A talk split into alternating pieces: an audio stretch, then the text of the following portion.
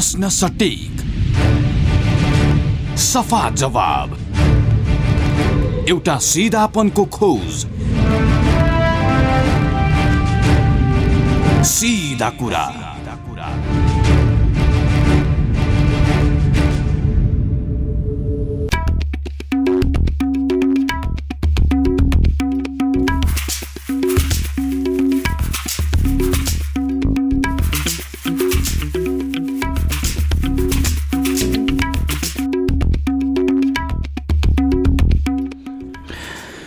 नमस्कार कार्यक्रम सिधा कुरामा स्वागत छ। म Krishna Timal Sinha. Capital FM ninety two point four megahertz Kathmandu पूर्वी नेपालमा radio Sarangi one one point three megahertz Morang पश्चिम नेपालमा radio Sarangi ninety three point eight megahertz Pokhara लगायत देशका विभिन्न एफएम स्टेसनबाट एकैसाथ प्रसारण भइरहेको सिधा कुरा तपाईँ W W W dot CFM अनियर dot com र W W W dot radio Sarangi dot कमबाट पनि संसारभर एकैसाथ सुनिरहनु भएको छ।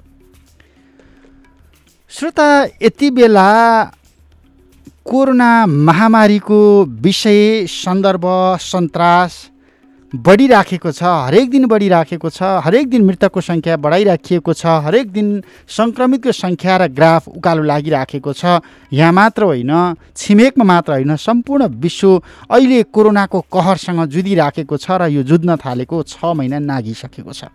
औषधि पत्ता लागेको छैन इन्जेक्सन पत्ता लागेको छैन र उपचार पद्धति पत्ता लागेको छैन। कोरोना पोजिटिभ आएमा के कोरोना नेगेटिभ आएमा के? कोरोना पोजिटिभ आएमा अस्पताल लगिन्छ उपचार पद्धति के केही पनि छैन औषधि छैन।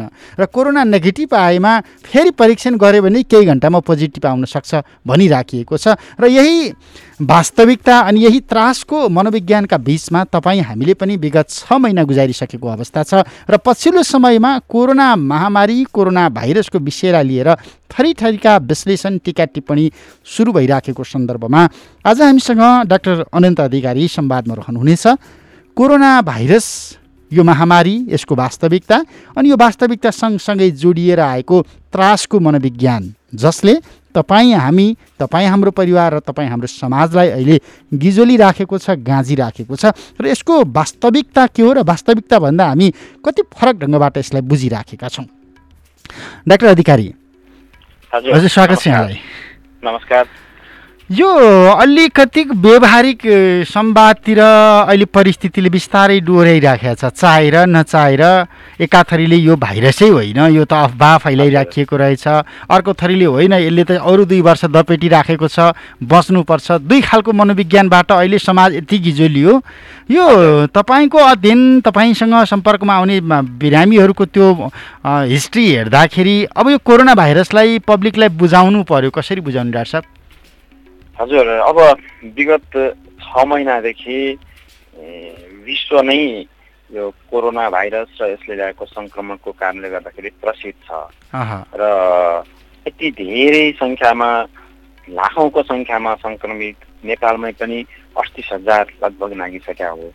र मृत्युकै कुरा गर्ने हो भने पनि दुई सय एक्काइसजना रिपोर्टेड हाम्रो देशमा। हामीलाई के लागेको थियो भने सुरुमा यो हामीलाई त्यति सताउने खालको रोग होइन। पश्चिमा देशहरूलाई जहाँ चाहिँ अलिकति जीवनचर्या पहिले जस्तो वातावरणसँग घुलमिल नहुने खालको यस्तो छ त्यसलाई सताउने हो भनेर हामीले भनिएको अवस्थामा क्रमशः गत महिनादेखिको यो रोगको यो जुन कालो ग्राफको कालो छ बेसरी माथि गएको हामीले पाएका छौँ। त्यसैले यो रोग यहाँ अहिले तत्काल भनिए जस्तो अफवाह फैल्याइएको अथवा आतङ्क सिर्जना गरिएको मात्रै चाहिँ होइन। भाइरल इन्फेक्सन इन्फेक्सन नै हो र यसले क्रमशः हामीलाई पनि बढी रूपमा सताउँदै गएको अवस्था चाहिँ रियल हो। तर कुरा के पनि भयो भने अब अस्तिस हजारजना सङ्क्रमित भए दुई सय एक्काइसजनाको मृत्यु भयो। संस्था चाहिँ हेर्दाखेरि जिरो पोइन्ट सिक्स पर्सेन्ट मात्रै डेथ रेट हो। त्यसैले हामी किन डराउने? योभन्दा अब मृत्युका अरू थुप्रै कारणहरू छन्। अरू धेरै छ त। हजुर अनि भन्ने कुरालाई लिएर अहिले कोरोनालाई मात्रै विचार गरेर हुँदैन भन्ने खालको एउटा सोचाइ आएको केही हदसम्म ठिकै पनि होला। तर यो नयाँ भाइरस जोसँग जुन रोगसँग हामी पहिलेदेखि लडिरहेका थियौँ त्यो त छँदै थियो। त्यसमाथि पनि यो थप नयाँ भाइरस आइसकेपछि मान्छेमा स्वाभाविक रूपमा आत्तिने त स्वाभाविक हो किनभने हामीले भनि भनिराखेका छौँ यो भाइरसको उपचार छैन भ्याक्सिन छैन भनेपछि एक खालको त्रास उत्पन्न भएको हो। तर यसैलाई चाहिँ अफवाह अथवा आफ्नो कतिजना गरियो मनोवैज्ञानिक त्रास मात्रै हो भनेर भन्नु त उचित नहोला। हजुर। अब यो यहाँ यहाँनिर भन्न त सकियो नि त हामीले उप ल रोग सङ्क्रमण भयो रे। अनि मान्छे चाहिँ निको भएर फर्किएको प्रतिशत कति छ? हजुर। अब यो कुरा पनि हामीले एकदमै विचार गर्नुपर्छ। हामी अब हामी भनिराखेका छौँ उपचार छैन है औषधि छैन है विचार गर है भनिराखेका छौँ। अनि उपचार पछि सङ्क्रमित भएर उपचार पछि फर्किएर गएको तथ्याङ्क र मृत्यु भइराखेकाको त्यो तथ्याङ्क हेर्दाखेरि आखिर यो त नाथे केही पनि होइन रहेछ भन्ने त स्वाभाविक रूपमा आउँछ नि। हजुर हजुर हजुर। हामीले जिस्टमा बुझ्नु पर्दा चाहिँ यो एउटा भाइरल इन्फेक्सन हो। जस प्रायः जसो भाइरसको उपचार त्यति प्रभावकारी हुँदैन। विश्वमा जुनसुकै भाइरस हो एचआइभी एड्सदेखि लिएर सबै रोटा भाइरस यी जुन पुराना जुन रैखाने भाइरसहरू छन् यिनीहरूले बेला बेलामा मान्छेलाई सताउँछन्। अनि यसको खासै उपचार छैन। उपचार भनेको यो भाइरसको कारणले गर्दाखेरि हुने जुन जटिलता हुन्छ ब्याक्टेरियल सङ्क्रमण हुन्छ सेकेन्डरी इन्फेक्सन त्यसको मात्रै उपचार हो। त्यसैले धेरै जसो केसहरू जुन हामी भन्छौँ बिस हजारजना जति निको हुनुभयो भन्छौँ नि हो यो चाहिँ हाम्रो हामीसँग भएको जुन रोगसँग लड्ने प्रतिरक्षा प्रणाली बलियो भएर नै निको भएर जाने हो।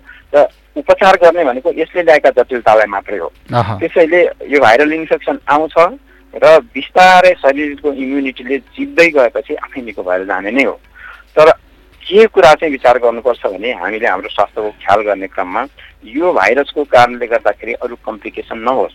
रोगसँग लड्ने क्षमता गुमेर निमोनिया भएर रेनल फेलियर भएर अरू समस्या भएर ब्लड सर्कुलेसनसँग सम्बन्धित समस्या भएर बितिराखेका मान्छेहरू हुनुहुन्छ नि।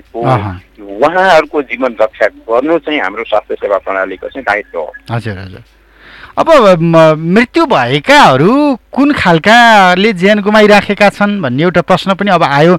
अनि जस्तो तपाईँले भन्नु नि immunity power immunity power power कम भएका मान्छे सरसफाइमा ध्यान नदिएका मान्छे खान नपाएका मान्छेहरू मर्थे भने सडक मानव त कोही पनि नदेखिनु पर्ने थियो नि हाम्रो यो समाजमा।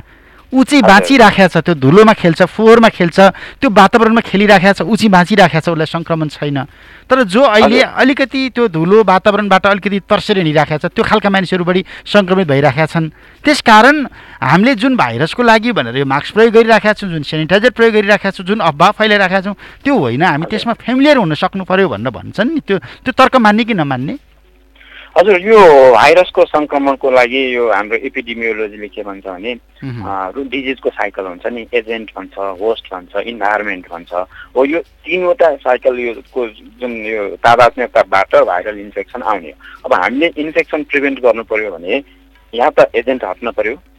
या त होस्ट फ्याक्टर बलियो हुनु पर्यो। या त वातावरणीय जुन इन्भाइरोमेन्टल फ्याक्टर छ त्यहाँ कतै न कतै चेन ब्रेक गर्न सकियो भने हाम्रो रोगबाट टाढा बस्न सकिने हो।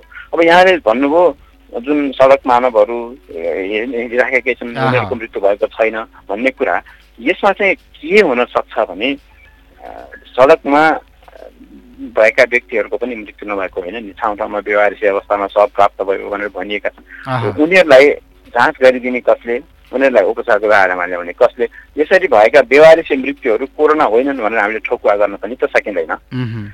तर के चाहिँ हो भने जो प्रकृतिसँग पहिलेदेखि धेरै घुलमिल भएको छ अलिकति भाइरल इन्फेक्सनहरू ब्याक्टेरियल इन्फेक्सनहरू थुप्रै सहन गरिसकेको छ भने केही प्रतिरोधी क्षमताहरू विकास भएको होला कि भन्ने कुरा चाहिँ एउटा लजिकल हुन्छ। तर बेवारिसी व्यक्तिहरूको मृत्यु भएको छैन भनेर जुन सामाजिक सञ्जालमा एउटा दुइटा फोटोहरू पनि देखेँ मैले यो कुरालाई जेनरलाइज गर्न चाहिँ मिल्दैन अब यो सामान्य दैनिकीमा अथवा हामीले यो कोरोना महामारीको यो सन्तास विकास हुँदै गर्दा यो सङ्क्रमण विकास हुँदै गर्दाखेरि त्यो सामान्य परिस्थितिमा विश्वमा दैनिक औषध एक डेढ लाख मान्छे मर्थे। अहिले जम्मा आठ नौ हजार मान्छे मरे भनेर यत्रो किन यो अफवाह फैलाइयो भनेर अर्को अर्को तर्क पनि यो सँगसँगै गरिराखेको छ अहिले। हजुर अब त्यो अधिकांश मृत्यु कुनै न कुनै रूपमा अर्को सेकेन्डरी अर्को कुनै रोगका रोगसँग गएर अन्तर सम्बन्धित भइरहेको जस्तो पनि देखिन्छ नि।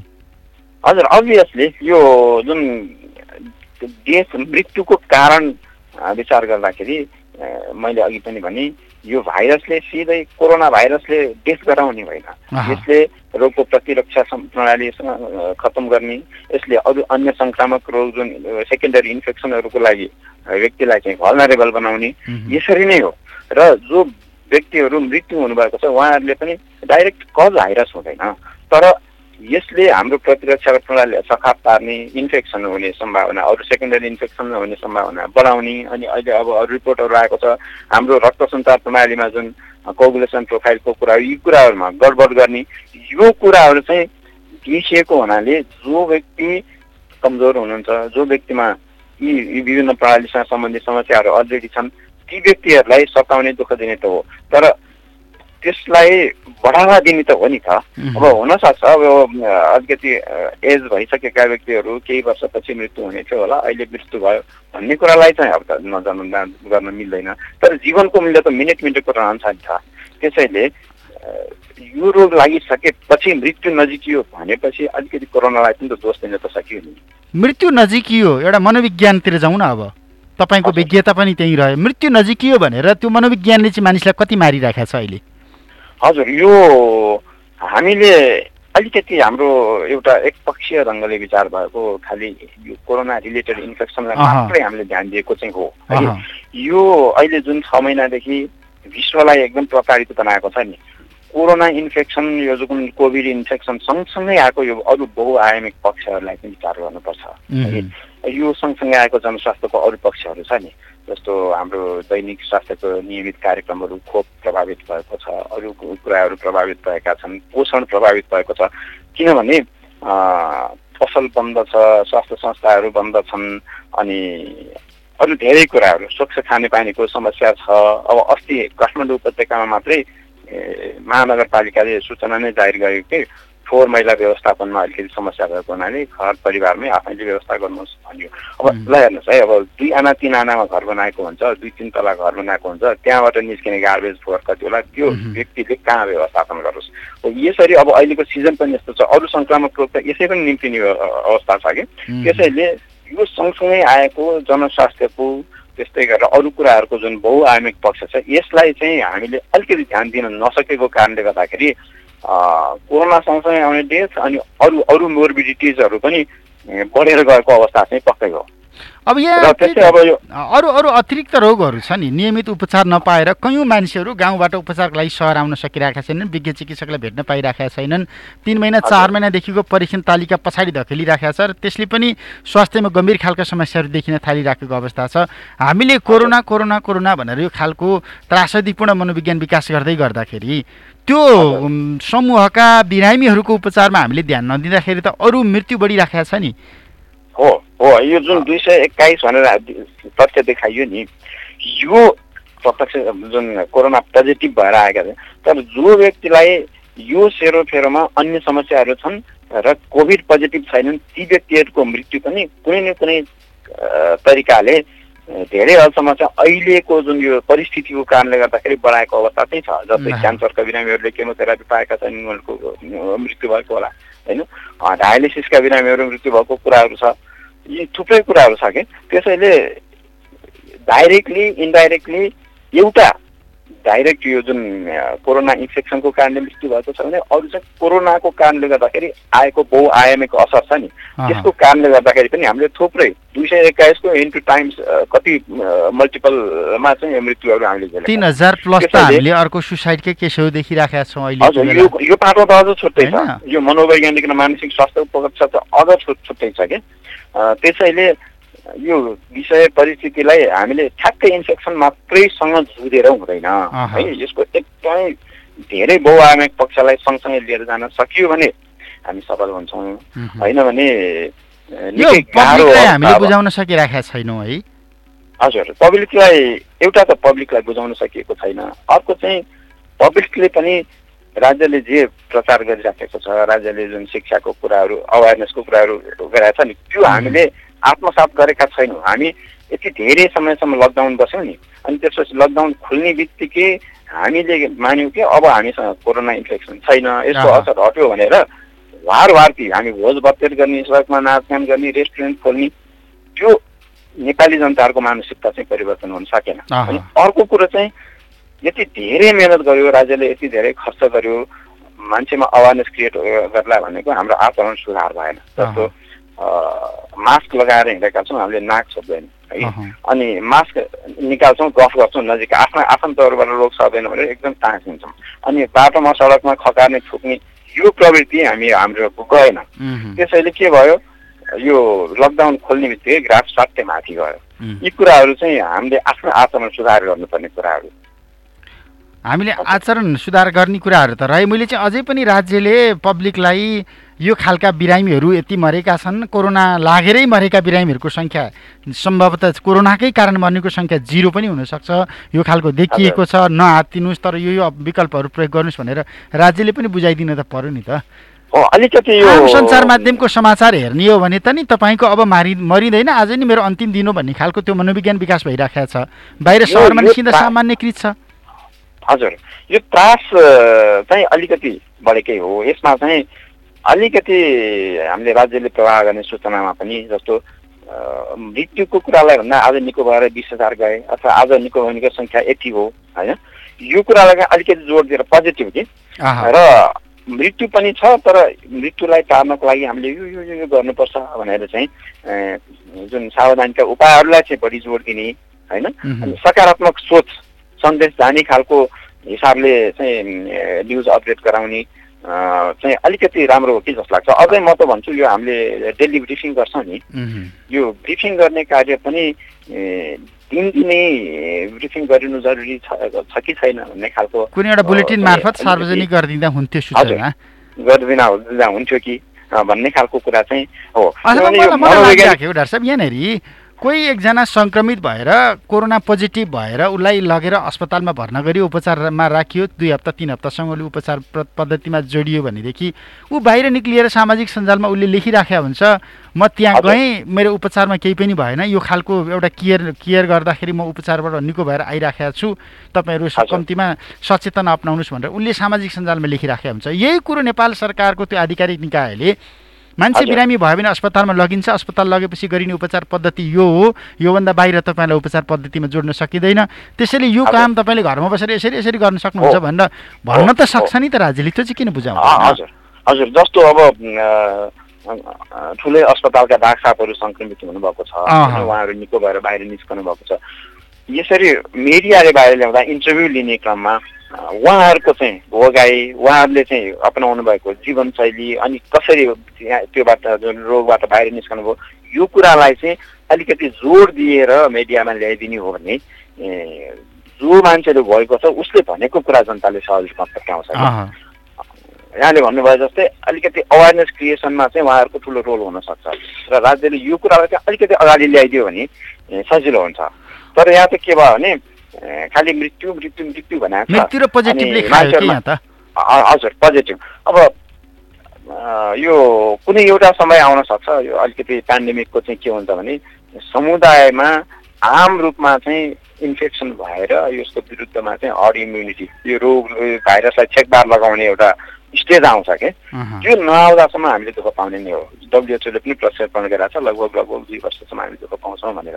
यो अवस्थामा चाहिँ हामीलाई मानसिक रूपले तयार हुने होइन मृत्युका थुप्रै कारणहरूमध्ये यो पनि एउटा हो यसलाई चाहिँ प्रिभेन्ट गर्न सकिन्छ तपाईँ हाम्रो आचरणले प्रिभेन्ट गर्न सकिन्छ आफ्नो स्वास्थ्यको संरक्षण गरौँ मनोवैज्ञानिक रूपमा मतलब सबल बनौँ र यो आचरण सुधार गरौँ भन्ने खालको कुरालाई चाहिँ जोड दिएर अगाडि बढिएन भने हामीले अहिलेसम्म गरिदिएको खर्चहरू चाहिँ निरर्थक हुनसक्छ जस्तो एक खालको सरेन्डर गर्ने स्थिति के जस्तो इटालीमा भयो नि त्यस्तो नहोला भन्न सकिँदैन त्यसैले उपचारमा खर्च गर्ने एउटा छँदैछ। खालि हामी भेन्टिलेटर भेन्टिलेटर भनेर पछाडि बस्नु होइन नि लाग्ने होइन भेन्टिलेटर जहिले पनि चाहिन्छ। र जो सङ्क्रमित सामान्य सङ्क्रमणमा छन् उनीहरूलाई चाहिँ आफ्नो स्वास्थ्यको रक्षा गर्ने सङ्क्रमण नभएका बिरामीहरू जुन हामी आम जनताहरूलाई चाहिँ रोग सर्नबाट वञ्चित गर्ने त्यो चेनलाई ब्रेक गर्ने चाहिँ हिसाबले अवेरनेस चाहिँ क्रिएट गर्नु जरुरी छ। तपाईँको अस्पतालमा पाटन मानसिक अस्पतालमा समग्रतामा यो कोरोनाको महामारी र यो सन्तास फैलिसके पछाडि आउने बिरामीको स्वरूपमा केही परिवर्तन आएको छ? सङ्ख्या अथवा त्यो खालको प्रवृत्ति? हजुर।